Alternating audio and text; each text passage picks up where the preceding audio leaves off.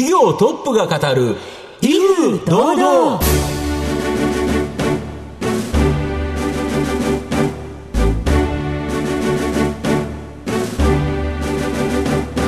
毎度相場の福の神こと藤本信之です。アシスタントの飯村美希です。この番組は巷で話題の気になる企業トップをお招きして番組の指揮者的役割である藤本信之さんが独特のタクトさばきでゲストの人となりを楽しく奏でて紹介していく企業情報番組です。今週もどうぞよろしくお願いいたします。今回も素敵なゲストをお招きしてお送りいたします。どうぞ最後までお楽しみください。この番組は企業の情報システムのお困りごとをアウトソーシングで解決する IT サービスのトップランナーパシフィックネットの提供でお送りします業トップが語る威風堂々。それでは本日のゲストをご紹介します。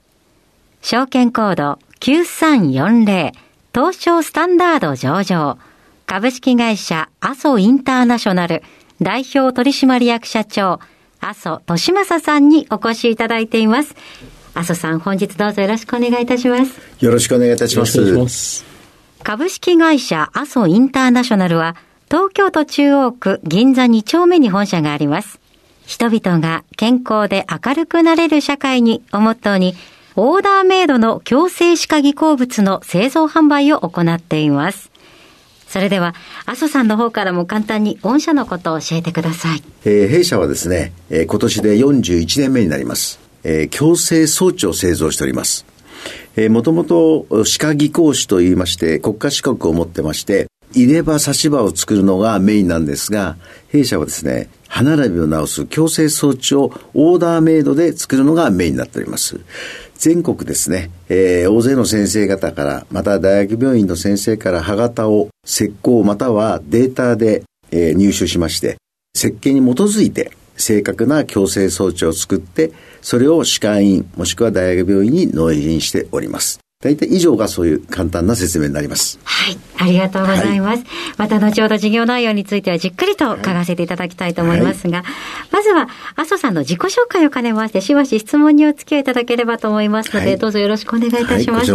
では、麻生さん、生年月日を教えてください。はい。1960年7月の25日です。現在おいくつでしょうか？はい。63歳になりました。ご出身はどちらでしょうか？はい。えー、品川区の旗の台ですね。子供の頃はご自身ではどのようなお子さんだったと思われますか？そうですね。よくあの、母親にもう亡くなりましたけど、聞いたのが、まあ、活発でですね、はい、まあ、あの、いたずら坊主と言われまして、はい、まあ、ちょっと活発だったっていう話を聞きます、はい、学級委員長などはなされるタイプでいらっしゃいましたか？そうですね。勉強嫌いだったんですけど、ただ、まあ、明るかったので、先生が、まあ、人をまとめたり、えー、そういうのに向いていいんじゃないかということで、まあ、推薦してもらってなったタイプですね。はい。やんちゃとおっしゃっていらっしゃいましたけど、えー、やはり目立つタイプのお子さんでいらっしゃったんですね。かもしれません。人を笑わしたりですね、今もそうなんですけど、まあ明るいのは取りかもしれません。はい、この歯科の世界に入られたのは何がきっかけだったのでしょうか？はい。実は私が、えー、ですね、高校の時にですね、えー、応援団に入りまして、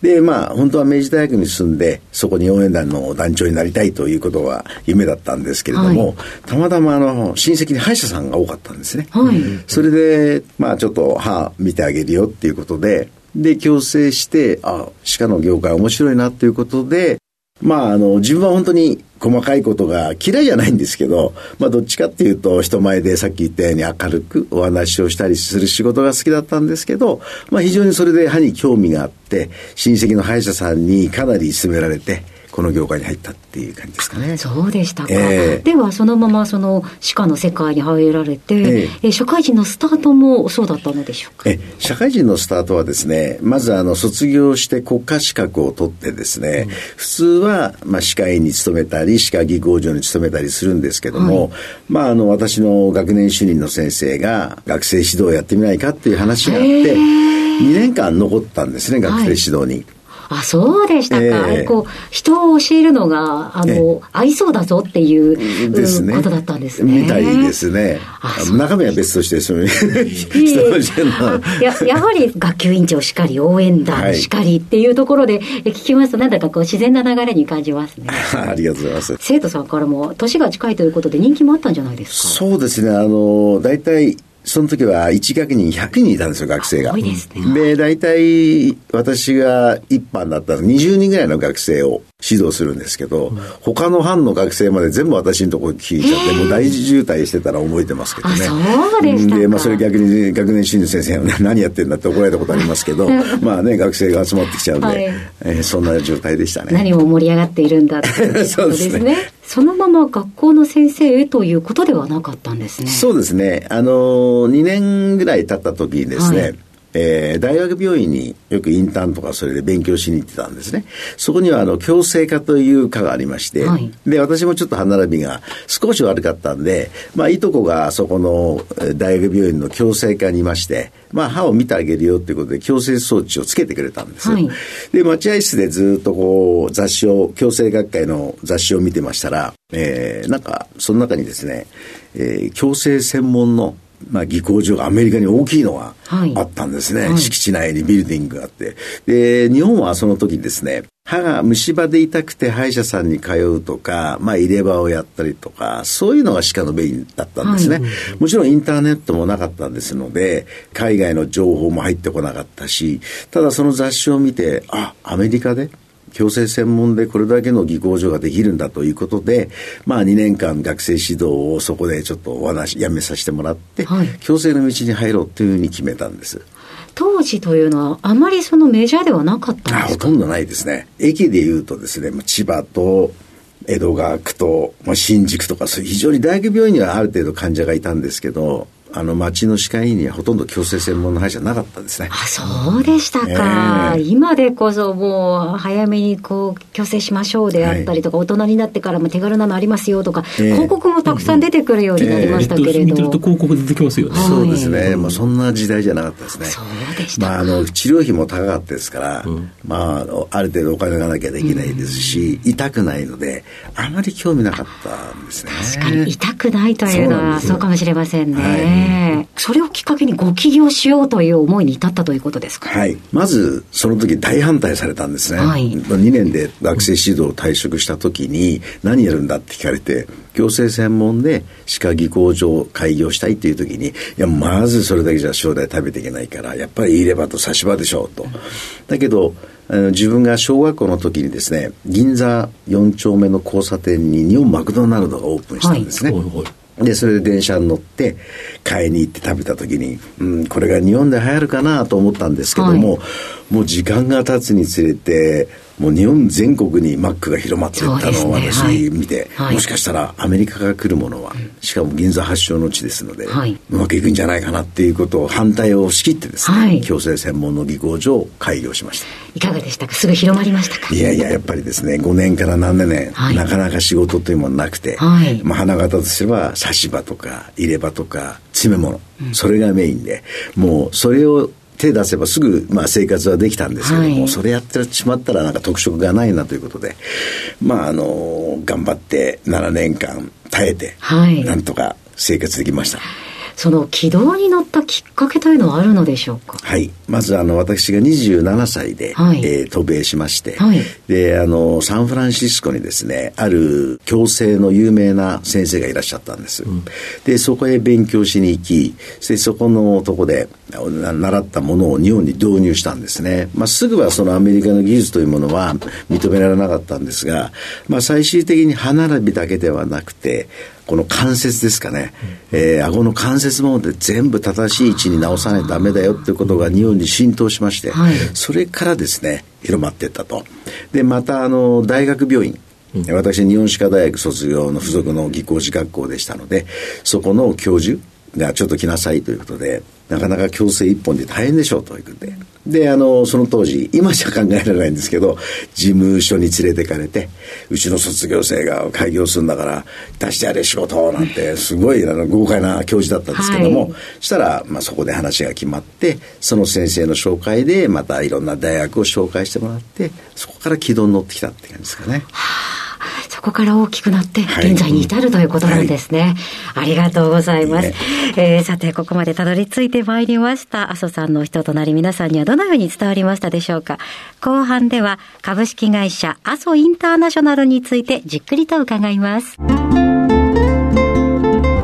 企業トップが語る、威風堂々。では後半です。藤本さんのタクトがどう冴え渡るのか、ゲストの阿蘇さんとの共演をお楽しみください。まあ、御社のメインビジネスは、この共生用歯科気候物の製造販売ということなんですけど、具体的にはどういうものになるんですか？共生装置はですね、はい、まず、歯並びの悪い装置、まあ、鼻、歯並びを直す装置を作るんですけれども、は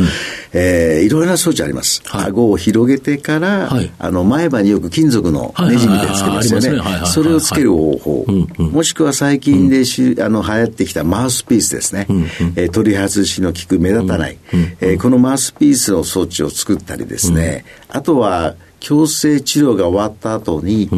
元に戻ろうという力が走ります。で、それを、あ元に戻らないようにリテーナーという装置を作って、当社ではですね、100種類以上の矯正装置を歯型に、元に作っております。なるほど。だからこそオーダーメイドなんですよね。そうですね。すべて先生の指示にいただいて、まあ、それを試行錯誤して打ち合わせをしながら、まあ、言いなりではなくて、いや、先生がこう、歯科の先生がこういうふうにした方がいいよと、いや、こういう方がいいんじゃないかということでですね、あのお互いにいろいろこう相談しながらオーダーメイドで作ってるって形ですね。なるほど。で、この分野では、御社が圧倒的なトップ企業になるということですか？そうですね。おかげさまで、えー、41年目になりまして、当社では3割以上のマーケットを持っております。なるほど。はい、年間でこの強制歯科技工物って、どれぐらいのマーケットがあるもんなんですか？そうですね。日本では、大体強制器具のマーケットは90億から100億ぐらいのマーケットですね。そのうちの約3割を御社が占めてるとい。う形なんですか。はい、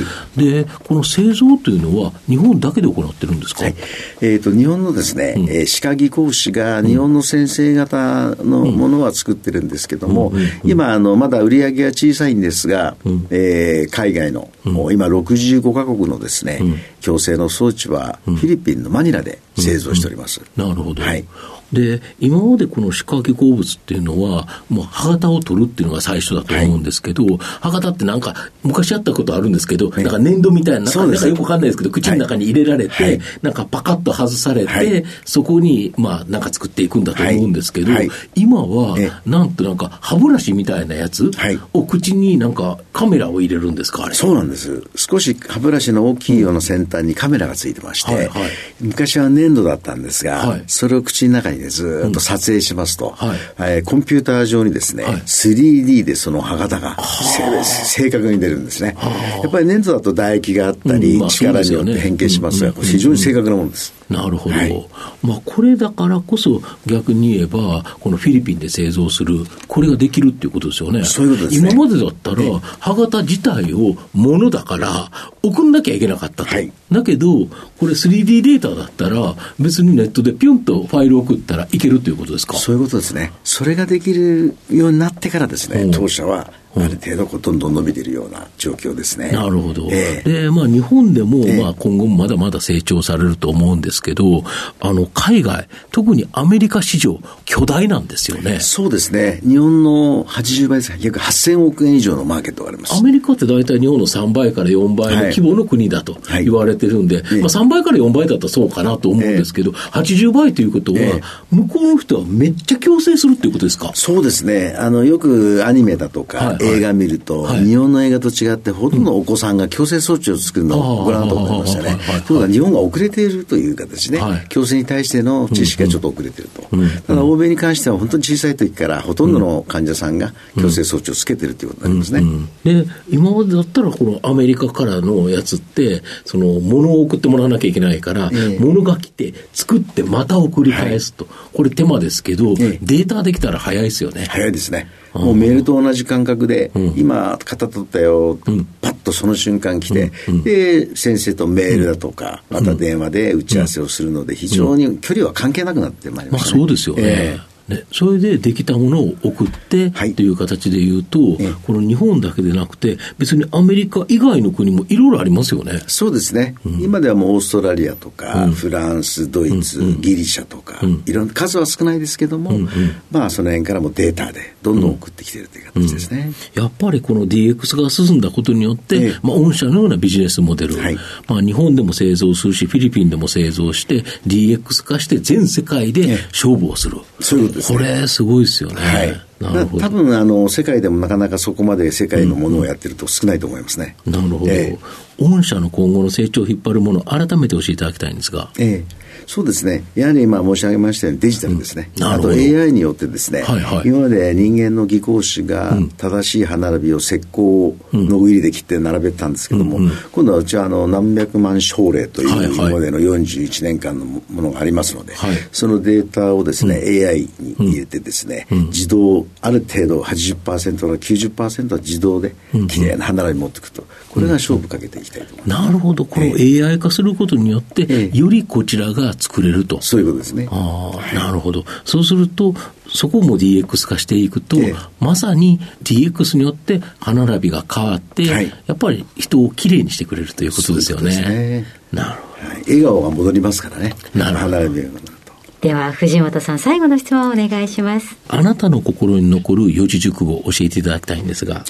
そうです。これは、あのー、若い時からずっと思ったんですけど「有を邁進」っていう四文字熟語がありまして、はい、なかなか珍しい言葉だと思うんですけど、ね。はい、まあいろんなことに自分が矯正専門で開業する時もそうでしたし、うん、まあ、応援団やりたかったのもやっぱり歯科の業界に入る、うん、まあ、いろんなことをあの悩むことがたくさんありました、うん、それはやっぱり恐れずにですね、もう前向きに絶対自分が目標を決めたら突き進むという性格ですので、この四文字熟語って非常に私は大切にしてます。はい。ありがとうございます。はい、改めまして本日のゲストは、証券コード9340東証スタンダード上場、株式会社阿蘇インターナショナル代表取締役社長、阿蘇利正さんでした。阿蘇さん改めてありがとうございました。ありがとうございました。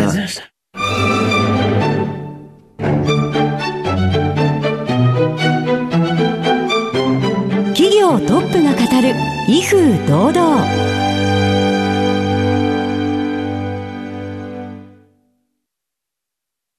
企業の情報システムのお困りごとをアウトソーシングで解決する IT サービスのトップランナ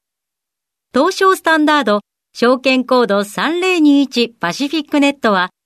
パソコンの導入、運用管理、クラウドサービスからデータ消去、適正処理までサブスクリプションで企業の IT 部門を強力にバックアップする信頼のパートナーです。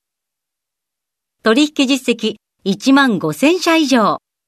東証スタンダード証券コード3021パシフィックネットにご注目ください。お送りしてきました企業トップが語る e フードのそろそろお別れのお時間です。今日のゲストは株式会社阿蘇インターナショナル代表取締役社長麻生利正さんでした。そして麻生さんの選ばれました四字熟語は「竜王邁進」でございました。えそれではここまでのお相手は藤本信之と飯村美希でお送りしました、えー、この「威風堂々」年内の放送は今日が最後となります。1年間お聞きいただきまして皆さんありがとうございました、えー、2024年最初の放送は1月10日からとなります。1月3日はお休みです、えー、どうぞ引き続き皆さん2024年もよろしくお願いいたします。それでは次回のこの時間まで。ほなさいなら。この番組は企業の情報システムのお困りごとをアウトソーシングで解決する IT サービスのトップランナーパシフィックネットの提供でお送りしました。